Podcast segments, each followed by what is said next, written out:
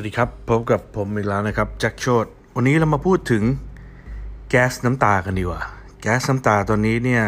เนื่องจากมีผู้ประท้วงทั่วโลกเลยนะครับ หลายที่มากๆเกี่ยวกับกรณีของจอร์จฟลอยด์แล้วก็การตายหรือว่าการไม่รับความเป็นธรรมของคนดำทำให้มีประชาชนจากทั่วโลกเนี่ยได้เห็นใจแล้วก็ได้ทำการประท้วง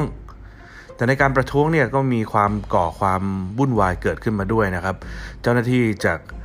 หลายประเทศทั่วโลกเนี่ยมีการใช้แก๊สน้ำตา อย่างที่ฝรั่งเศสก็มี แต่ที่หนักที่สุดก็น่าจะเป็นที่อเมริกานะครับ ที่อเมริกาเนี่ยเพราะว่าประท้วงกันหนักมาก ที่สถานีตำรวจต่างๆ ก็หลายๆเมืองได้ใช้แก๊สน้ำตา สเปรย์พริกไทยนะครับใส่ผู้ประท้วงเมื่อไม่กี่อาทิตย์นี้เองที่ผ่านมาทำให้มีหลายคนกังวลว่าสารเคมีเนี่ยที่อยู่ในแก๊สน้ำตาหรือว่าสเปรย์พริกไทยเนี่ย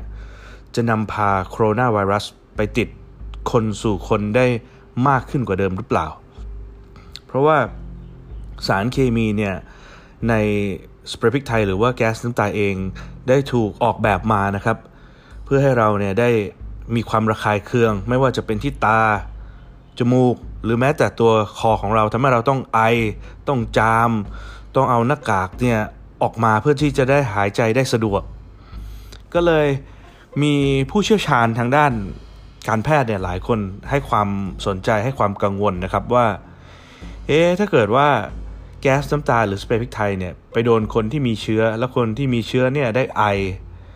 แล้วก็ การไอของคนที่ติดเชื้อเนี่ยจะนำไปสู่การติดเชื้อเพิ่มขึ้นหรือเปล่า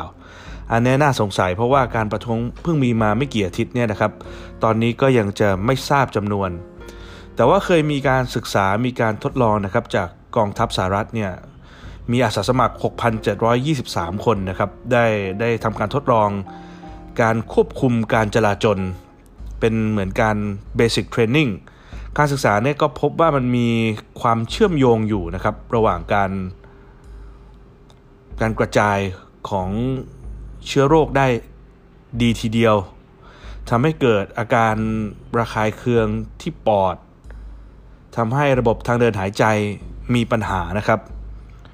ก็มีแนวโน้มสูง แต่อย่างไรก็ตามเนี่ยเราเราต้องติดตามในอาทิตย์ถัดมา ว่าการจราจรเนี่ยจะจบไปถึงไหน แล้วก็สิ่งที่เราได้เห็นตอนนี้เนี่ยโคโรนาไวรัสจะกระจายมากขึ้นกว่าเดิมหรือเปล่าที่อเมริกานะครับ หลายคนเนี่ยให้ความสนใจมากๆ แล้วก็เป็นห่วงอย่างที่อเมริกาเองเนี่ยนายกเทศมนตรีพอร์ตแลนด์โอเรกอนนะครับแล้วก็ที่ซีแอตเทิลเนี่ยก็ได้มีคำสั่งออกมาเลยว่า ให้ใช้แก๊สน้ำตาในจำนวนที่จำกัดมากๆนะครับ ไม่ได้แบบว่ามีเท่าไหร่ก็ใช้เท่านั้นนะครับ ส่วนผู้พิพากษาที่เดนเวอร์เนี่ยก็บอกเลยว่าถ้าเป็นอาวุธทางเคมีเนี่ยต้องจำกัดการใช้อย่างมาก รวมถึงเจ้าหน้าที่ในพิตต์สเบิร์ก นิวออร์ลีนส์ แล้วก็วอชิงตันดีซีนะครับ ได้มีการเสนอเลยว่าขอให้แบนหรือว่า จำกัดให้ใช้ได้น้อยที่สุดนะครับในการใช้แก๊สน้ำตา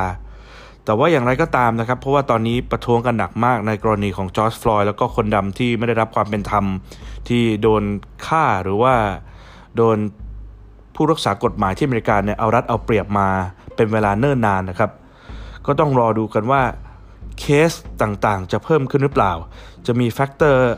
อะไรที่จะช่วยให้การกระจายของไวรัสเนี้ย มากขึ้นไปอีกหรือไม่นะครับ คนจะโทษว่าการประท้วงเนี่ยมันทำให้เกิด